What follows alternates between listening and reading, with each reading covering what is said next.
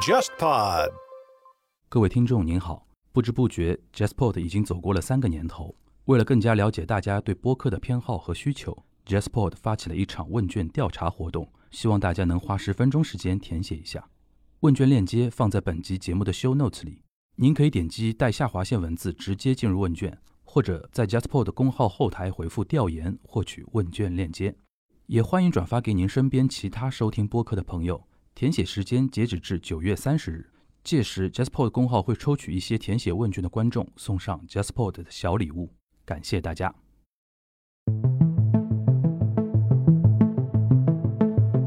无论是 Running Man 还是两天一夜，他们编导都承认的一点是，我们最早的这个创意是来自于无限挑战的一个板块。比如说 Running Man 最早的一个灵感之一就是来自于无限挑战有那个追击战。那么无限挑战呢，它这个综艺每一期的主题是完全不一样的，当然它每一期虽然讲的是不同内容，但是人物关系是一直不变的。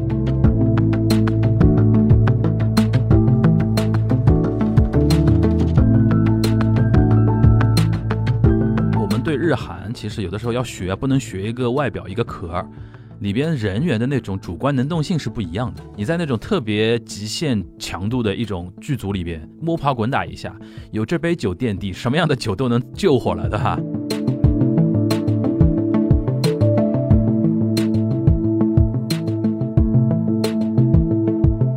在韩国的文化市场长期以来还是有资本的一些壁垒，这个壁垒一方面来自政策，另一方面也是来自韩国本土的一些所谓的财阀啊。之前说到为什么韩国会有文化黑名单，在朴槿惠政府时期，因为这个文化黑名单它其实并不能决定你播不播，但我能决定给不给你钱。因为韩国可能韩国三大院线是三个财阀下面的，这样一个高度绑定的情况之下，对这独立制作是很艰难的。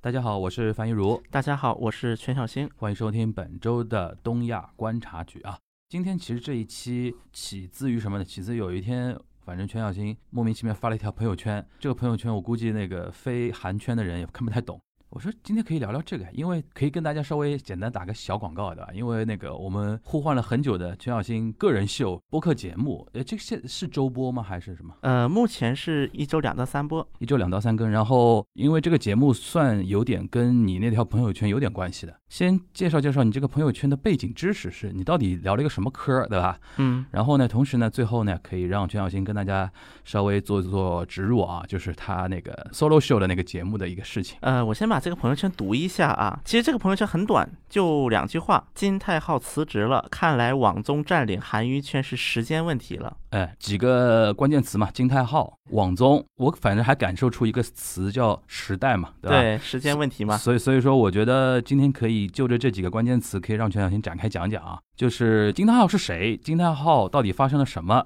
然后他这个事情跟网综的时代又有什么样的关系，对吧？我觉得可以从这个角度跟大家稍微详细的分析一下这个问题。先说一下金泰浩这个人吧啊，他首先是个韩综的编导，就是叫 P D Producer 制作人嘛。那么金泰浩呢，他是那个韩国 M B C 电视台的一个编导啊。然后如果是看过韩综圈的，那么应该就是还是会印象比较深的，因为他当时做了一个被称为韩国唯一一个改变了时代的综艺，叫无限。无限挑战。那么他负责制作无限挑战是从二零零五年，我们算无限挑战前身，从零五年前身叫什么？叫无力汉斗战，无力的挑战。他后来是经过了一些就是那个改变嘛。那么这个他是从零五年一直做到了一八年无限挑战结束，一直金泰浩是可以说是除了刘在石以外，无限挑战这个综艺的两大压舱石。金泰浩为什么他出名？虽然韩国的韩综啊是千千万，就比如说咱们从最早说什么 X-Man 啊、情书啊，包括到什么 Running Man 呐、啊、无限挑战呐、啊、爸爸去就等等等等等等等。虽然韩综这么多，但为什么我们会说第一个我们说金泰浩是天才编导，第二个我们为什么会是无限挑战是改变时代的综艺啊？那么这一点呢，我觉得这个就得从金泰浩这个人来说起来啊。金泰浩他在韩国的业界是有一个称呼的，就是他跟罗英熙是那个并列的，可以说。那么罗英熙嘛，大家肯定都知道的，罗 P D 他做的两天一夜最早的成名作。为什么金泰浩他是叫天才编导的原因，就是因为无论是 Running Man 还是两天一夜，他们编导都承认的一点是，我们最早的这个创意是来自于无限挑战的一个板块，他们是说过这句话的。比如说 Running Man 就是最早的一个灵感之一，就是来自于无限挑战，有那个追击战，就互相追来追去追击战，从这个得到的灵感，对，当然是一部分啊。那么无限挑战呢，它这个点就是特殊在于，因为它这个综艺每一期的主题是完全不一样的。当然它每一期虽然讲的是不同内容，但是人物关系是一直不变的。因为最早最早的那个无限挑战这个节目啊，它其实也不是像后来大家看到的无限挑战这样的一个就是形式啊，应该叫做，它最早的话它是一种比拼，就是去做一些看起来不太可能完成的事。比如说最早它拉飞机，七个人去跟飞机拔河，然后跟牛去拔河，然后跟地铁去赛跑。但它中间是经历过几次这种变换的，就是这个形式上啊。因为它这个形式在韩国叫 real variety， 真实的综艺，或者我们现在叫真人秀。所以说真人在韩综的真人秀的这一个场面，实际上是被无限挑战这个节目给创造出来的。所以他才说无限挑战它是一个改变了韩国，至少是不仅是改变了综艺圈，甚至是改变社会的一档节目。因为自从无限挑战出来之后，像什么 X-Man 啊、情书，以这些就是在一个棚内棚内拍摄的综艺的时代告一段落了。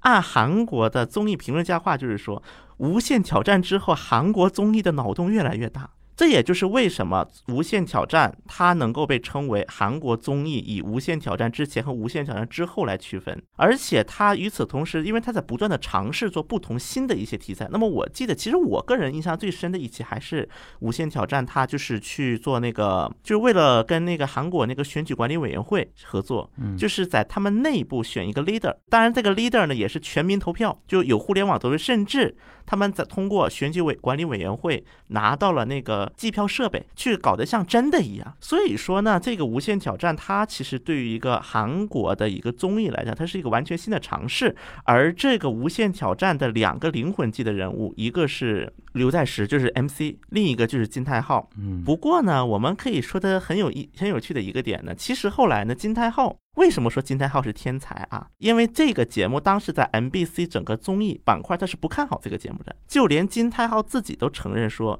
我去接手这个节目呢，我也没有把他救活的希望，我只是想拿刘在石第二号码，我们一起去拍下一部作品。因为刘在石那个时候已经是属于顶级的笑星兼顶级的主持人之一。嗯，当然呢，这个我为什么会特意把笑星这个词强调出来，因为第一个刘在石出道是以笑星出的道，第二个刘在石个人对于自己的认同，他其实自己已经认定自己是个笑星。大家如果看过无限挑战节目的就知道，他比如说在无限挑战，包括在 Running Man 让他去做自我介绍，比如说出国呀什么，他都会有意无意说一句话，我是一个 comedian， 就笑星。对，他对自己的认定是这样的、嗯、所以我刚才说他是主持人，我特地强调了他是笑星的这个身份。当然他做主持人之后，他可能不会没法像以前那个搞笑的风格一样一直去，比如说欠了灯，按东北话叫欠了灯，就是有点那种故意作，靠作来搞笑，就欠呗。对，当时金泰浩虽然是这么说的，但实际上金泰浩可以是用一己之力打开了这么大的脑洞，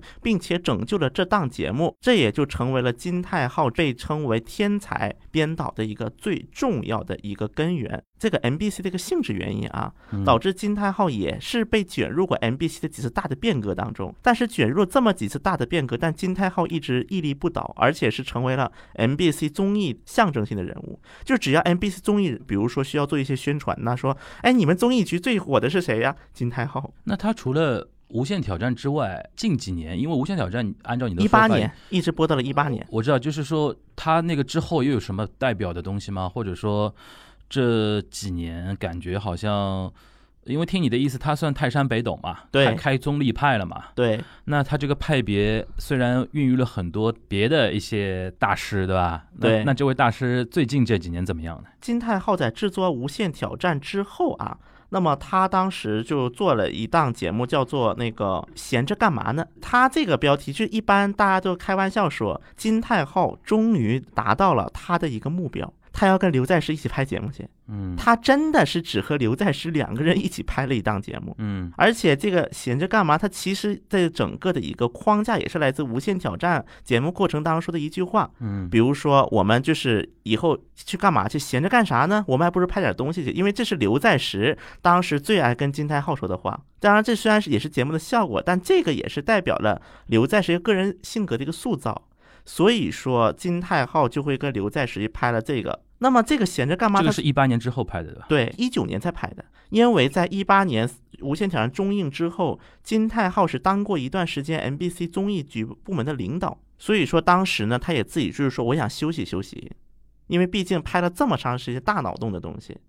而且到最后无限挑战播到最后时，韩国国内也是出现了一些争议，那么这肯定对他是比较疲惫的。然后二零一九年他就跟刘在石两个人相当于是一起拍闲着干嘛呢，就这么一个可以说是有点像无限挑战的一种节目。那么这个当时我们就怎么比喻呢？因为像罗英熙他最早拍完两天一夜啊，其实我们就看到后面，其实罗英熙他拍的就是一些综艺，他实际上也是与就是罗英熙整个的一个风格，其实大家看这期节目就感觉跟两天一夜他在一个大的方向还是有自己相似的点，因为每个导演都有他自己最擅长去找寻找温度，去寻找热度，去寻找一些点的一些环境，每一个导演有他最熟悉的一种环境，当然这个环境可以是地理环境，也可能是一种心理环境，也可以是一种节目风格，反正等等等等的。那么现在呢，韩国 M B C 电视台的一个就是官宣，就是说金泰浩将在职到二零二一年年底，然后这个闲着干嘛这个节目也是将做到二零二一年的年底，是这么一个情况。嗯，他后面的动向你现在知道吗？目前来看呢，就是金泰浩他可能就是想去从二二年开始自己创办制作公司，然后呢去跟一些电视台合作，专做提供内容的。对，嗯，那反正金泰后这个事情大家已经了解差不多了，反正你那条那个朋友圈的那个大概的意思就是，反正就是这么一个宗师级的人，终于象征性的从传统平台里边出来了。他可能现在不会是说完全只拥抱新平台吧，而是说做一个内容的制作公司，然后可能他的合作的对象不仅限于传统媒体，也可能是新的平台。对，嗯，就等于原来给你们打工，现在我们是合作的那种关系了，就 freelancer 了，啊、嗯，应该可以理解为。行，那你当时为什么会想到发这么一条呃朋友圈呢？就除了这个事情本身之外，你是不是还有一些对于这个韩娱未来地壳变动的一些感慨呢？我先来简单讲一下这个前因后果啊。嗯。嗯，那么金泰浩是二零二一年终于辞职了，所有韩娱圈内的人第一反应都是终于辞职了。嗯，其实呢，从很早很早以前啊，就有传闻说金泰浩要离职。那么当时金泰浩要离职这样的传闻是来自两种不同的一种环境啊。第一个环境是源自于罗英熙的出走，因为当时罗英熙是 K B S 嘛，就三大韩国有三大无线台 K B S、M B C、S B S。那么其中 K B S 的综艺局的可以说是顶梁柱，罗英熙在二零一二年走了，然后还带上了申元浩。那么当时呢，罗英熙是一个综艺界的一个可以说是一个宗师级的人物，而当时申元浩应该也是罗英熙的朋友，而且申元浩最早他也是做综艺出身的，然后可以说是一前一后去了那个 C J 旗下 T V N。 那么对于这个 T V N 呢，我可以我也简单提一嘴，因为这个讲到韩国的一个广电圈的一个地壳变动不得不提的这个事儿啊。嗯，二零一零年的时候，韩国是通过了一个叫 I P T V 法的一个法案，外加上几乎是也是在那一段时间，韩国又出现了所谓的综合编程频道。综合编程频道它其实很简单，本来的逻辑是说我允许你报社去办一个综合频道，因为以前韩国电视频道的执照是分开发的，比如说你是娱乐电视台，你就给你我就给你发个没有新闻功能的一个执照，如果你是比如说你专门只报新闻，那我只给你发一个你只能报新闻的执照。所以说导致说韩国的广电行业在长期以来它是不存在一个除了三大台以外能够去综合播放内容的一个频道。那么我们当时要看到的一个非常重要的一个点是，因为你三大电视台它能够独占韩国的整个就是广电圈也好，甚至韩国社会资源的一个半壁江山，不仅仅只是因为是他们的一个就是钱的问题，更大的一点是因为在长期来看，韩国当时一直对于电视台的一个执照发放是非常的有限的，外加上当时韩国国内的很多社会资源也是高度的向三大电视台倾斜，像 S B S 就是它是民营电视台出身，但他们办这个电视台的目的呢，也不是不一定就是说为了我要做好什么节目，只是说我为了我们的利益去服务。在这样的一个大的环境和背景之下，就导致说韩国的三大电视台半壁江山持续了非常久。二零一零年代初，首先是韩国这个广电产业的发生大的变化，互联网在传播的途径当中的作用是变得越来越大，而且在此背景之下，当时的 C J 也是想说我们要，因为 T V N 是属于 C J 的这些电视台也好，它是广电就是它的文化事业当中的一个旗舰之一，这也就导致说 C J 娱乐啊，叫中国叫 C J 娱乐，韩国叫 C J E N M， 不得不想办法先要把 T V N 给捧起来、嗯、那么当时 C J 的一个架构就是把 T V N 弄成 C J 系电视台的一个旗舰，然后呢在下面比如说 M N E T 呀、啊、等等等等这些频道当做一个地面频道，就从我们中国的逻辑就是一个卫视加一堆地面频道，嗯，那么 C J 逻辑 T V N 弄成类似于卫视这样的一个旗舰作用、嗯、那么在这样的背景之下，它一定是需要去把这个捧高的。在此背景之下，所以在二零一二年的时候 T V N 先是把一个K B S 的一个就是本部长叫李本幸，把这个本部长先挖到了 T V N， 而且当时 T V N 很早开始就跟什么当时 Naver 啊一些韩国的一些本土的 I P T V 平台进行合作，应该比三大电视台动作都要早的。在这样的一个背景之下，那么他先是把这个本部长挖过来，因为他本部长他当时是负责指挥什么罗英熙啊这批编导的，然后在他的这个影响之下，好了 C J 再把那个罗英熙、申元浩两个明星导演给挖了过去、嗯、那么这一点呢，我可以跟大家分享一下，因为之前在节目里提过，我跟那个申导师有过一些私人接触的啊。嗯、那么他当时跟我讲过一个故事，他说他刚去 T V N 的时候，让他非常惊讶的一点就是刚拍那个最早的那部叫《请回答一九八八》吧，反正是他打开 T V N 那个道具室，这个道具室里连个剪刀都没有，因为这个平台比较年轻吧，对，也不专业，对，嗯。但是当时在可能在 K B S 可能光一个剪刀都有十把二十把在道具室里面、嗯嗯、但 T V N 里面可能一把都没有，连个剪刀可能还要自己下去去便利店买一把上来、嗯、这点可能很多中国观众难以想象一点，就是我们其实已经很多年所叫所谓制播分离嘛，对，电视台自己不拍电视剧，在日韩啊主流电视台它自己有拍摄部门嘛，对，然后它就有道具房，对，它就有仓库、服装间，然后他自己有配备很多的那种基础设施嘛，对，所以说对于这些编导来说，他如果要拍那种可能情景剧也好啊，相对投资没那么大的剧的话，他可能就是就地取材了，对，但是 T V N 就是相对比较年轻一点，连这种东西都满足不了，是这个意思 对, 对吧？是的。那么这一点呢，我们必须就是要想到的一点就是三大无线台就是人员的一个结构，它是长期固化的、嗯、因为大家如果在韩国如果去想就职韩国三大电视台的，应该都知道知道有两个不成文的规律，第一个就是三大电视台的一个人员结，因为三大电视台第一个，就算你是韩国人，你可能得要考试，而这考试的难度不亚于公务员考试，叫言论考试，韩国有专门一个词儿的，当然这本身不是一个统一考试啊，就各个电视台的考试，因为它难嘛，就有这么一个词。第二个就是外国人是没有机会作为正式员工进去的。这是他们的一个不成文的规定，除非你是进他们一个子公司，但你子公司跟你母公司在韩国来看，它的一个待遇差异是比较大的，而且作用上也比较差异比较大。可能你比如说一个中国员工进去，可能你是负责版权呐、啊、这些销售这一块，但他不会把制作这一块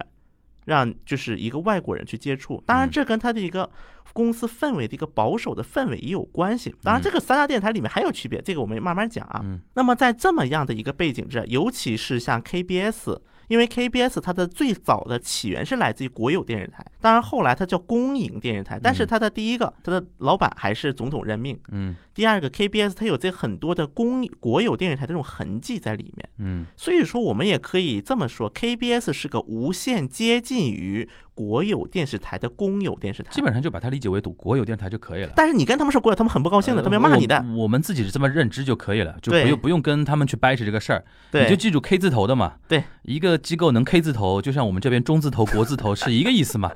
对吧？懂的懂的就懂了。所以说呢，本来 K B S 它这个氛围氛围就比较保守。那么这个申渊浩申导他还说过，他跟我说过这个，他说，比如说我在我想做一档节目啊，因为申渊浩以前是没有做过电视剧的，嗯，那么他想尝试做电视剧，他想尝试去讲故事，因为他觉得综艺作为节目，他作为讲故事，那么这是又要有局限性的，在综艺你要讲清楚，所以他要做电视剧。那么当时 T V N 的高层可能就是刚第一次拍《请回答》第一季的时候，可能还是看了一下剧本，说这样吧，我给你一个时段，你去拍吧。嗯，我给你一个时段，你先拍个几集看看什么效果。嗯，如果拍的好呢，那以后继续做；拍的不好呢，也无所谓，反正就几期嘛。嗯，给你个一一个时段。那么在明显在三大电视台是没有办法这么操作的，很明显是，嗯，时间板块也很固定。而且它的很多资源也是错综复杂之多，嗯，所以说它是没有试错的一个平台的。反正就是感觉就是一个草台班子也有草台班子的优势。对，当然你也不能草台，因为很多也是打引号草台班子嘛，你跟三大来比的话肯定算草台班子嘛。对对吧？所以应该说是罗英熙也好，申元浩也好，这样的编导可以说是把 T V N 给带大了。嗯，那你的意思就是说二零一二年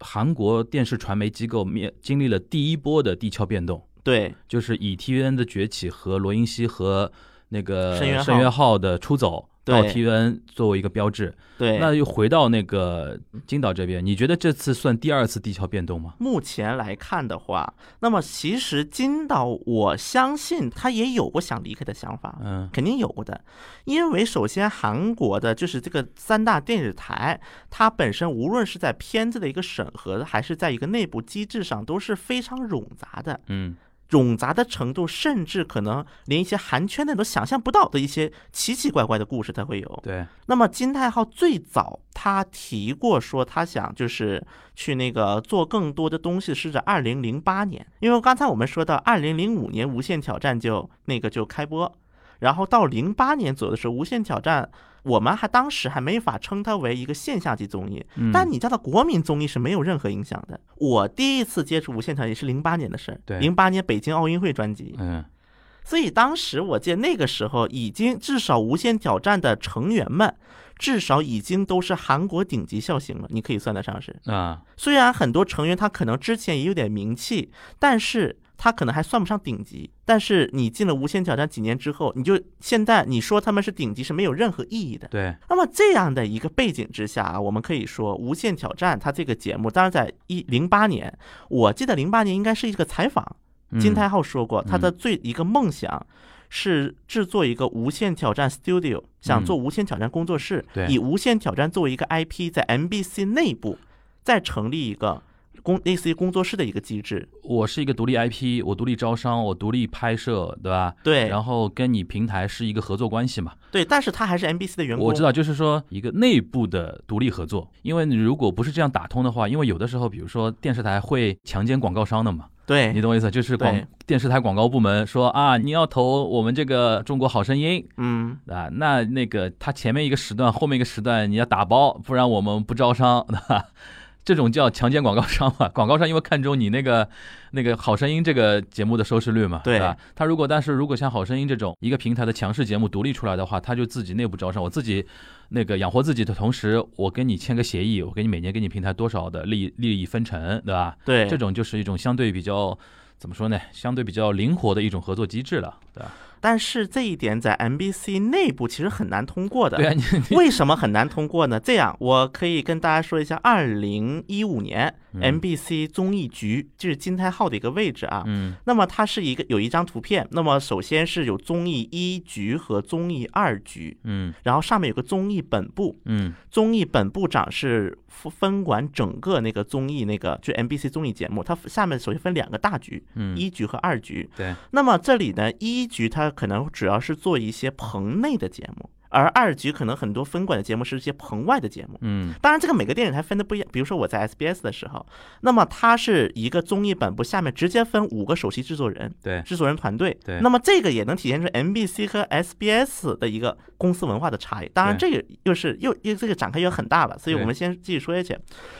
综艺二局下面会有就是会有三个部门又分成，那么有一个是企划企划特辑部、嗯、还有一个呢就是那个大活动部，还有一个是无限挑战部，就有三个部门。所以说因为这按理来讲一个比如说一个企划特辑部下面有音乐中心就打歌节目，还有我的小电视 My Little Television、嗯、然后还有就是那个歌谣节等等一些的节目 Duet 歌谣节这样的节目。而无限挑战自己已经是一个部门了，在二零一五年的时候，我如果不知道大家看没看过有一期就是那个无限挑战叫言之命制特辑，当时就是让一些成员去开玩笑说一些愿望，然后当时因为在那个这个这个综艺节目里面，郑俊和他的一个人设就是说，天虽然他的年龄比那个什么刘在石还大，但天天哭哭唧唧的，就是耍赖有一点，嗯，这种人设当时有。所以当时郑俊和提出的一个愿望就是说，为什么刘在石天天都是那个最高就是最高级别的编导给就是那个带麦克风，而为什么给我带麦克风是个忙内？嗯，就忙内就是老幺，因为我当时在综艺也是老幺，就老幺就打杂的嘛，对，就比如贴票子啊，给那个什么艺人就是读稿子啊，就一般干这种事儿的啊。嗯，然后当时就故就是金泰文想捉弄嘛，故意，所以就是让综艺二局的局长去给郑俊和带麦克风。那么大家就可以在这里，虽然这本身是个笑话讲，但是可以想一点，这到底是一个什么样的节目能够让 M B C 电视台综分管综艺的二把手？嗯，如果换成比如说 S M G， 那可能就是东方卫视中心的副总监给一个艺人带，就做一个比喻，我们做一个比喻。所以说，这还是可以看到《无限挑战》这个节目本身的一个待遇。就是现象级国民级的节目已经牛逼到里边的 M C 就牛逼哄哄到这种程度了，对吧？但也不是故就故意的嘛，故意玩这套嘛，我知道，但是你咖位不到嘛，也没人搭理你嘛，对，对确实是、嗯、所以说这个就导致说是金泰浩到后面其实已经成立一个这个哎无限挑战代名词了，虽然他本本人已经后面不是编导了，他后面的正式的名称叫总企划，嗯，就类似于我们的监制，它已经成为监制了，这它不是主编导了。但是大家一说到无限挑战，第一个爱想起金泰浩，金泰浩，金泰浩，就是跟这么一个，因为他金泰浩自己有一个部了，嗯。而且为什么会导致这个情况呢？当然，我们这个还要讲的一点就是当时韩国的一个政治状态，嗯，因为根据韩国检察院后来在文在寅上台披露的一些文件来看，其实韩国的右派政权刚开始不太看得惯金泰浩，嗯，因为金泰浩当时在 M B C 的工会也算是个热烈分子。那么大家也知道 M B C 有段时间天天罢工，今天罢个工，明天罢个工，对，这个这个当然跟 M B C 的一个内部架构也有关系，因为 M B C 的大股东是一个协会叫放送振兴委员会，对，它不像 K B S， K B S 嘛 C E O 就老板国家任命，对，就直接是正就像青瓦台任命的，直接是，嗯。那么 S B S 是个民营电视台，虽然说它会受对大氛围的影响，但是它是个民营电视台。 M B C 它的大股东是这个委员会，委员会的委员的构成是这样的，青瓦台推荐三个，执政党推荐两个，在野党推荐两个，市民社会推荐一个，形成一个这个协会。那大家一听这个架构，我就应该知道了，根据韩国的内斗程度来看，不打架也难。而且在 M B C 它最早是因为拍摄有一个叫 P D 手册的一个就是探探究类节目，大探究类节目当中就是曾经因为攻击过李明博进口美国牛肉的事情，曾经引发过烛光游行，反李明博的烛光游行，所以导致说其实右派政权对于 M B C 这些工会的人是看不惯的，嗯，刚开始也想去，但是很快发 M B C 内部发现了一个问题，你真的要把无限挑战去了，你不好办呐，因为你广告就靠一个无限挑战撑着呢，嗯，就顶流嘛，对，就像东亚是 JustPod 的顶流一样，我们还要低调啊。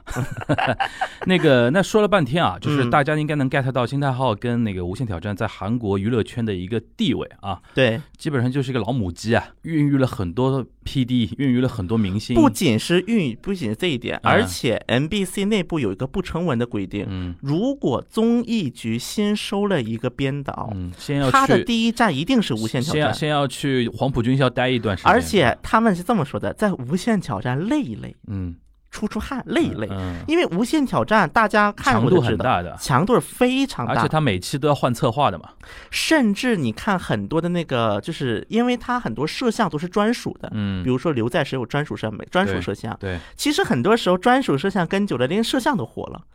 因为摄像体力也太强了啊、嗯，对，因为他们老跑来跑去。这个呢，有一个有一个 episode， 那个东方卫视不是有一个极限挑战嘛？嗯，其实就是跟那个无限挑战。极限挑战这个事儿，我一会儿还还有个内幕、呃，我觉得不用展开啊。今天今天时间实在不，我觉得没有时间聊那个有极限挑战那个事儿。我的意思就是说，当时第一季的极限挑战是请的是韩国的摄像来的嘛，然后中方的一些工作人员事后就就是回忆嘛，就是说韩国摄像一是体力好，第二个就是综艺嗅觉非常灵敏。对，因为是好像编导直接拉了一堆那个无限挑战原来的大概做过摄像的一些摄像老师一起直接过来的嘛。对 ，M B C 前期是已经有入驻了东方卫视，对对，而且好像是手把手教的，对对吧？手把手教的，所以说当时中方的一些那个工作人员，就是我们很多综艺的制作工作人员没见过这种套路的。对，那个摄像老师，对吧？对，而且有点很难哦，我们的 M C 都中国人哦。六个都中国人，他在那个镜头面前叽里呱啦说中文，然后那个摄像老师还能基本上能嘎出苗头，他大概说的一个是大概在表达一种什么情绪。对，因为他们很会读表，因为这个我在韩国综艺就是部门工作的时候，我的一个感受就是，就就算你听不到，他们看表情，微妙的表情能 get 到的。对，这其实就是我们对日韩其实有的时候要学，不能学一个外表一个壳，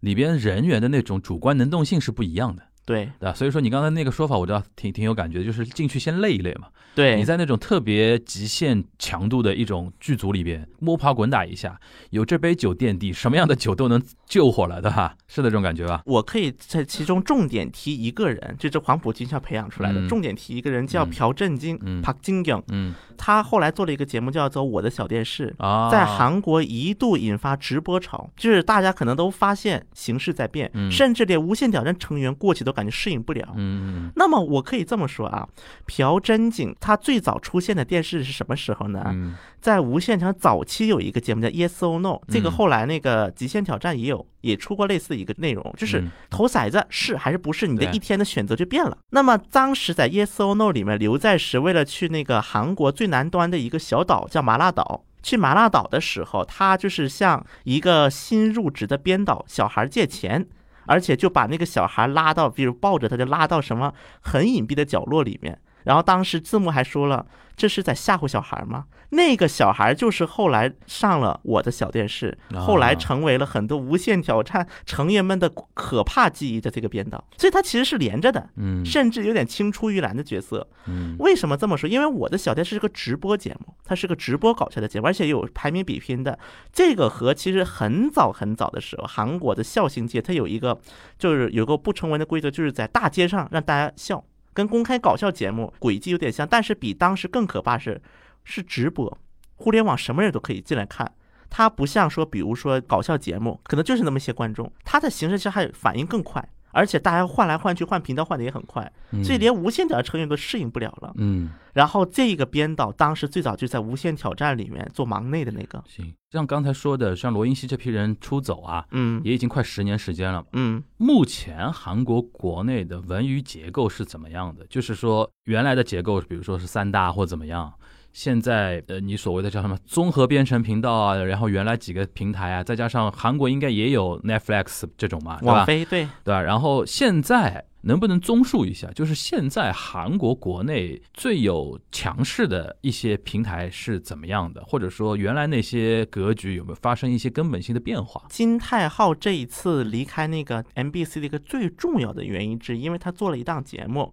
Turbo Mokbo， 就是是卢洪哲和 Rain 一起那个骑车去各地旅游。嗯，大家可能觉得这个搭配有点想不出来，因为卢洪哲是个典型的笑星，最早他是靠说话起家的。嗯，然后 Rain 大家都知道的呀，元祖 idol， 对 Rain 呢、啊，元祖 idol。那么这个 Rain 和就是卢洪哲的综艺在 M B C 看不了，因为这个综艺在 Netflix 看，就网飞嘛。他在离开 M B C 之前就做了这个节目。对，啊，那因为这个节目，据我了解，最早是跟 M B C 领导去谈的。当时 M B C 领导呢，可能是因为不是特别看好，当时给的说法，就本来想台网联动。对，当时因为金泰浩做这个节目是考虑到了台网联动，所以一期做就短一点，就适合互联网传播。OK， 但是 M B C 可能是预算原因，因为这两年呢，说句实话 ，M B C 经营状态不是特别好，尤其是综艺这一块就没要。对，最后就变成了 Netflix 网飞出了这个钱，就网飞出了这个钱，咱们六十亿韩元，六十亿韩元，那么四千万，不便宜啊。对，这个就是一个我们刚才不是说提到的 spin off， 就是做工作室嘛。嗯、因为卢洪哲是无限挑战的成员，嗯、而 Rain 是刘在石那个闲着干嘛呢？就是这个节目的一个主要的出演者之一。OK，、嗯、相当于是他的两个 I P 的节目进行联动了，所以他做了这么样的一个节目。嗯、而且大家知道，在韩国来看，就是目前尤其是这种。就是无线台三大台，它的插入广告都很难，嗯、因为它有很多的一些规定、嗯、框框架架、嗯、考虑东西太多了。因为金泰浩说过一句话，他其实有时候觉得累，因为无线挑战尤其是到了后期开始，就因为它太大众化了，所以导致他做了一些事情就会，比如说要么是被攻击，要么是被批评，要么是被盲目捧，顶流的宿命嘛。所以这个到后来也成为了无限挑战发生了一个大变革的一些主要原因。你觉得是不是金泰浩累了？确实是累了。然后再加上这个 Rain 的这个节目等于压垮他的最后一根稻草了，就是老子不干了。对，有这种感觉吗？有。嗯，行。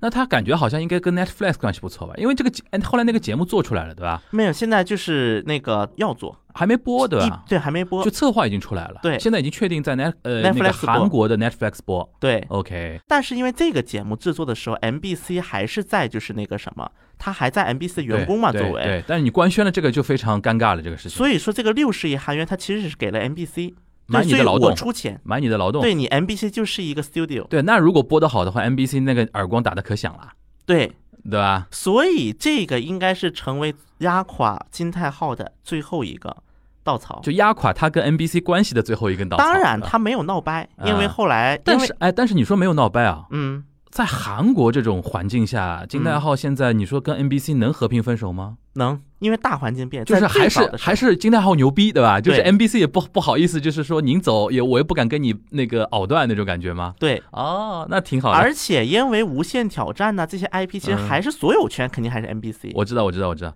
就是说您这尊佛大道庙都不敢得罪您，您走就是的。而且，而且我们必须要承认的一点 ，M B C 最艰难的时候，金泰浩真的是一个救命稻草挂卡，就是。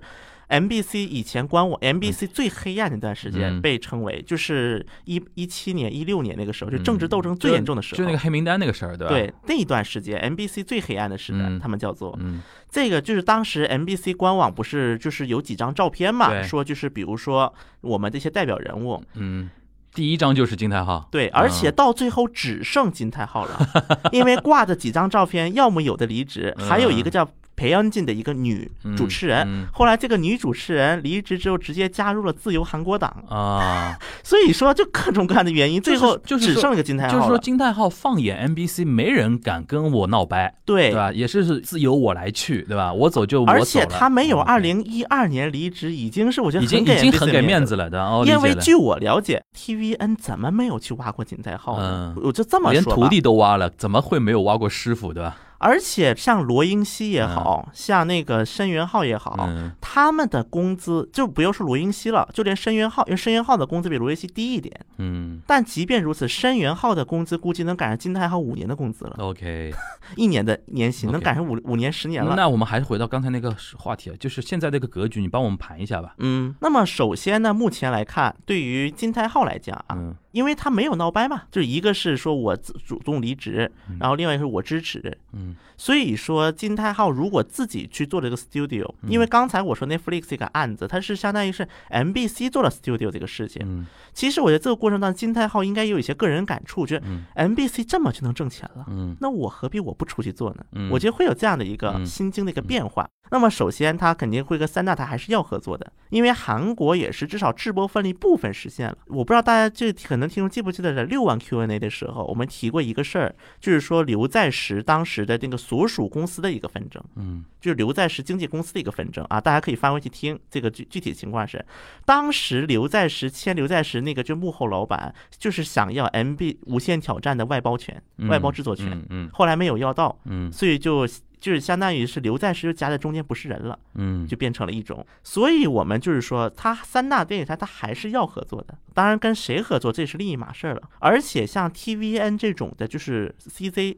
虽然 C J C 有他自己的制作公司叫 Studio Dragon， 那么这家公司能负责 T V N 大概 百分之四十到百分之五十 节目的制作，那还有剩下的呢，而且 T V N 它是没有新闻功能的，嗯，所以说它有更多的时间用来放娱乐节目。 OK， 当然我觉得新太号应该不像申元浩这样，不会就我突然转行做个电视剧，应该概率不是很高。 OK， 当然金太号做过纪录片，嗯，就是无限挑战的这个六六哥、嗯、这个就是它是一个呼唤九十年老歌手的一个节目、嗯嗯嗯、然后这个做完了之后金太号参与做了一个纪录片、嗯、讲这个整个过程的。所以我们就可以说第一个金太号这次出走它肯定是着眼于网络平台的，因为为什么这么说呢，因为最早其实 M B C 也有一批导演的出走潮，那么出走来了中国，比如说当时的那个米家文化，这金鹰系应该说是 M B C 的一个鼻祖了，一个就是那个综艺出走的一个鼻祖来中国，后来就搞制作、嗯嗯、当然虽然因为其他很多原因啊，最后他还是回了韩国，而且又回到了 M B C、嗯、又回到了 M B C 的副总去了，当然这是有很多的一些客观原因在里面。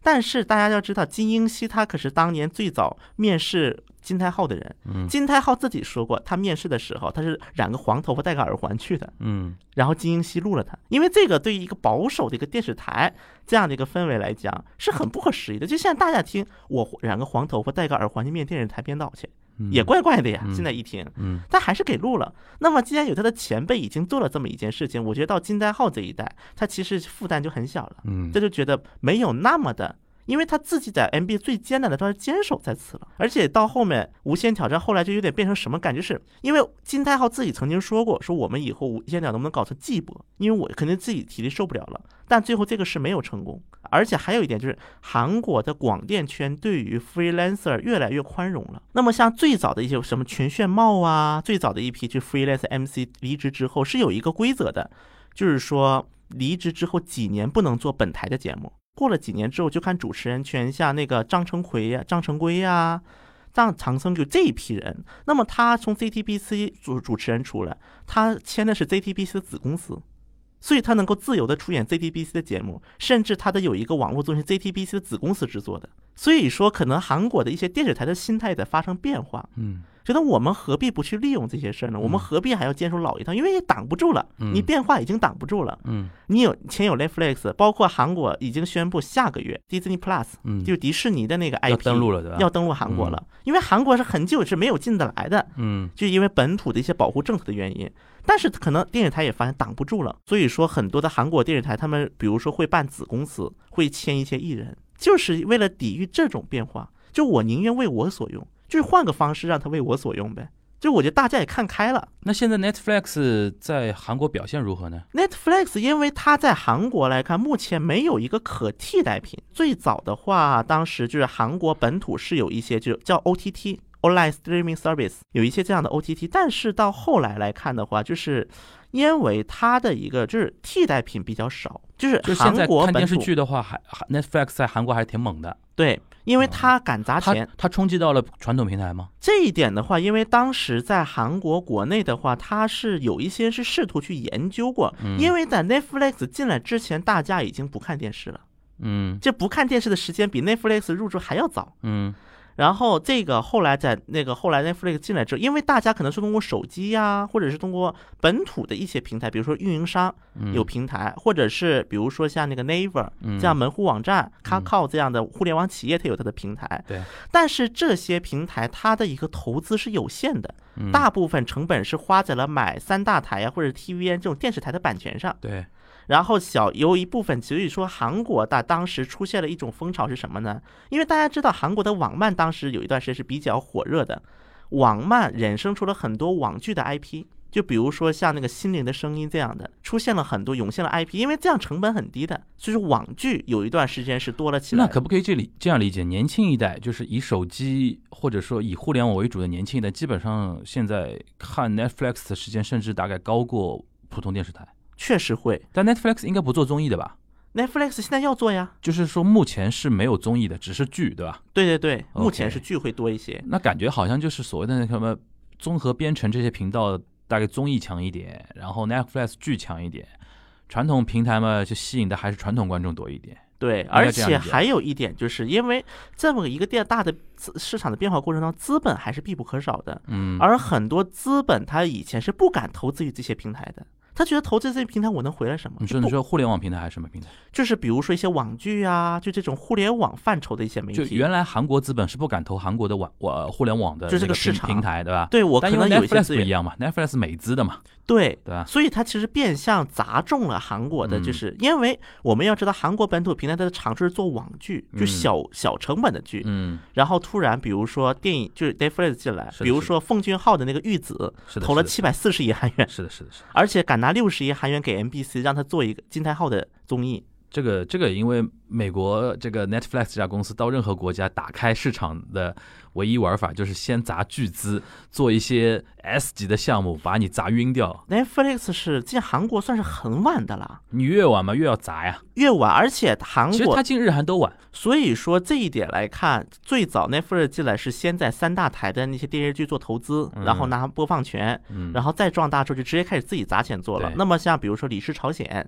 就这样的一些电影就这么就出现了、嗯、然后我们这里要必须要说的一点是，还有一点就是韩国国内的一些氛氛围在变化，导致说大家敢去接受这笔资本了。嗯，如果 Netflix 早五年进入韩国市场，可能不一定能靠砸钱解决一些问题，因为大家要知道的是，在韩国的文化市场长期以来还是有韩国的一些资本的一些壁垒，这个壁垒一方面来自政策，另一方面也是来自韩国本土的一些所谓的财阀啊。之前说到为什么韩国会有文化黑名单，在朴正朴槿惠政府时期，因为这个文化黑名单它其实并不能决定你播不播，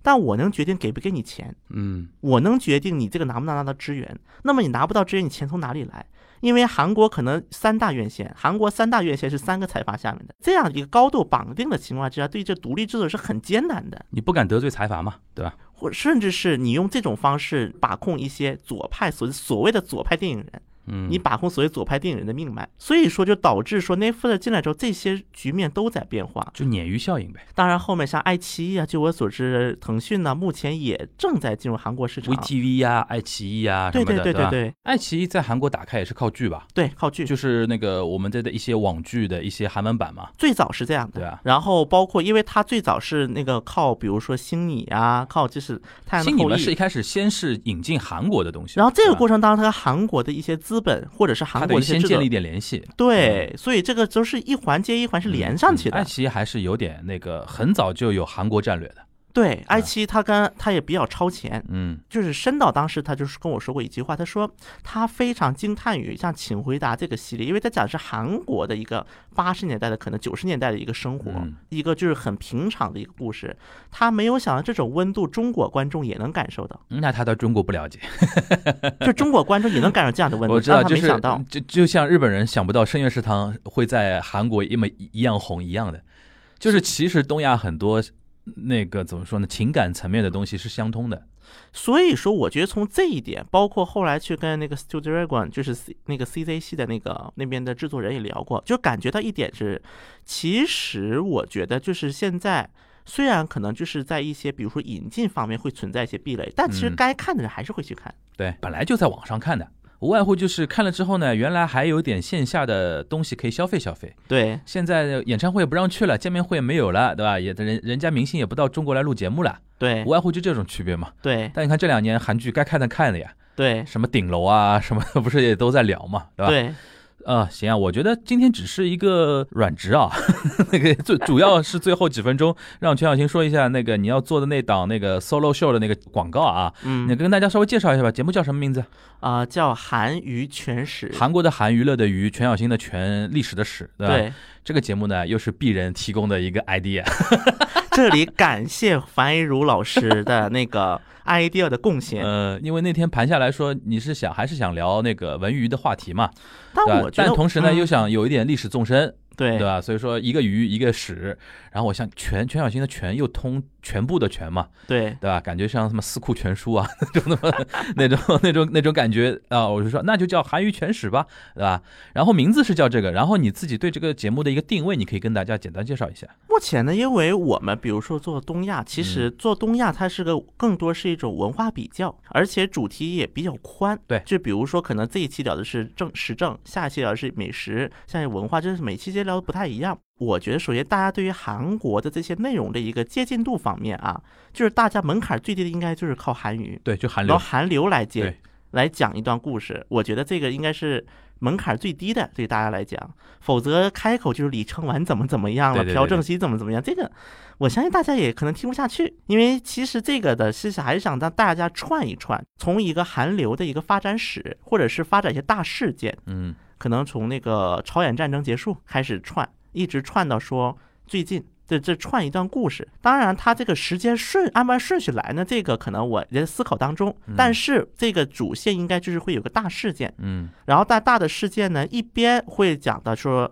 这个时间韩国文化发生了什么变化，以及为了现在的韩流会出带来什么样的一个就是可聚焦点，另一方面也会讲一些韩国的一些时政的激励脉络，因为文化跟时政这个大氛围是到头来还是相连接的，嗯，到头来是没有办法分开来看的，所以我是我的目标就是说，把这些故事讲完之后，第一个让大家就是大家就是看韩流能够解决大家对于韩流一些疑惑，为什么它韩流会用这种逻辑来思考一个问题，其实这是我想带带的一个效果。第二个就是大家对于韩国这个国家和他们的一些就是历史文化也有一些更深层的一个思考的方向吧，嗯，我不能说我给我告诉大家韩国怎么怎么样，我希望说我这个节目能给大家一个思考的方向，提供一种角度，一家之言，大家不要觉得播客一定是非常权威的，就全小新说到底也是一个呃独立的一个人他的一个思考的角度，不要到时候又又有人说啊你这个不对啊，你这个怎么样啦，对吧？就大家还是要稍微对新节目要稍微宽容一点啊，就是也是在尝试过程中，对吧？对，然后我目前的想法是这个节目可能时间不会很长，呃，你刚才提到了嘛，一周多更嘛，每一期大概多少时间？呃，十到十五分钟吧，十到十五分钟一、呃、一周每就四十到四十五分钟左右的时间，对对吧？所以我觉得这一期反正就可能会有个 keyword， 然后会分成季播，嗯，就比如说一季，比我举个例子啊，嗯、比如说一季可能一百期，你要说你要说的那么详细吗？不是，举个例子，就举个例子，然后一季比如说多少期，一季多少期，嗯、然后可能这一季主要比如说讲的是韩剧史，嗯、可能下一个讲的是韩综史，嗯、或者说是这一季。即是讲这些事件，那讲那些偏软一点硬一点，然后中间、嗯、可能这个播客中间会插播一些番外、嗯嗯、番外篇 OK， 那么这个番外篇呢可能是一些艺人的采访，或者是对一些影响比较大一些韩国文化史，甚至是一些时政话题 OK， 就是如何用文娱或者是韩流的角度去诠释韩国的一些时政话题 OK， 这当然我是做个尝试啊，也希望各位听众多多关照，多多指教，然后也希望大家多多留意见，谢谢。行，那那个再跟大家提醒一下，这是一个一周多更的节目，每一期是十到十五分钟，然后名字叫韩语全史，呃，大概什么时候上线有定吗？十月份之前应该可以，十月份之前就能听到。好，那其实也等不了多长时间。对，好吧，那大家到时候可以也是 JustPod 旗下节目啊，对，大家也可以是关注 JustPod 的那个相关的推送，好吧？好的，那我们今天这一期节目就到这边，大家拜拜，拜拜。나타나줄 순 없나요? 이제 아픔이 없어 이제 yeah, yeah. 머물러줬으면 해요 이대로 웃지마 나의 세상 나의 영웅 나의 왕 그 위대함에 자긍심을 고취하는 나 애민정신이 창제하는 민정음 없었다면 과연 이 가사는 어떻게 나왔을까 나의 우상 나의 영웅 나의 왕 날 아는 사람보다 나라를 더 사랑한 화폐나 교과서에 새겨놓은 걸로 존경을 다 됐다고 감히 말할 수 있을까 우린 노비도 백성도 아닌 국민 원만한 삶을 살고픈 게 꿈인 직장인 학생 반 이상 수면 부족 우이지만 아무도 외출을 벗어주지 않는 걸 이겨내야 돼 나시 속에 홍국민이 잠재적 위인 음흠. 뿌리 깊은 역사는 우리가 버티는 힘이지 내 자식이 글을 쓰기 시작하면 왼쪽 소매를 걷고 나서 얘기할 거야 아빠보다 이분부터 먼저 공경하렴 잘하고 있는 걸까요 먹고 싶은 게 많아요 지칠 때면 시간을 건너 당신을 찾죠 나타나줄 순 없나요 이제 아픔이 없어 이제 yeah, yeah. 머물러줬으면 해요 이대로 바쁘면 얼마나 바쁘겠니 그간 업적에 반응되니 누구 하나 빠뜨리지 않은 대신 평생을 고민에 잠겨진 애신 세종이 도이도이도 이건 힘내자는 의미로 다시 기록하는 실로 서로 키워 위로 위로 응. 어깨 펴 꼭 고개 들어 왜 내가 일어났는데 안 일어났고 뭐해 살아보고 있는 건가요 묻고 싶은 게 많아요 지칠 때면 시간을 건너다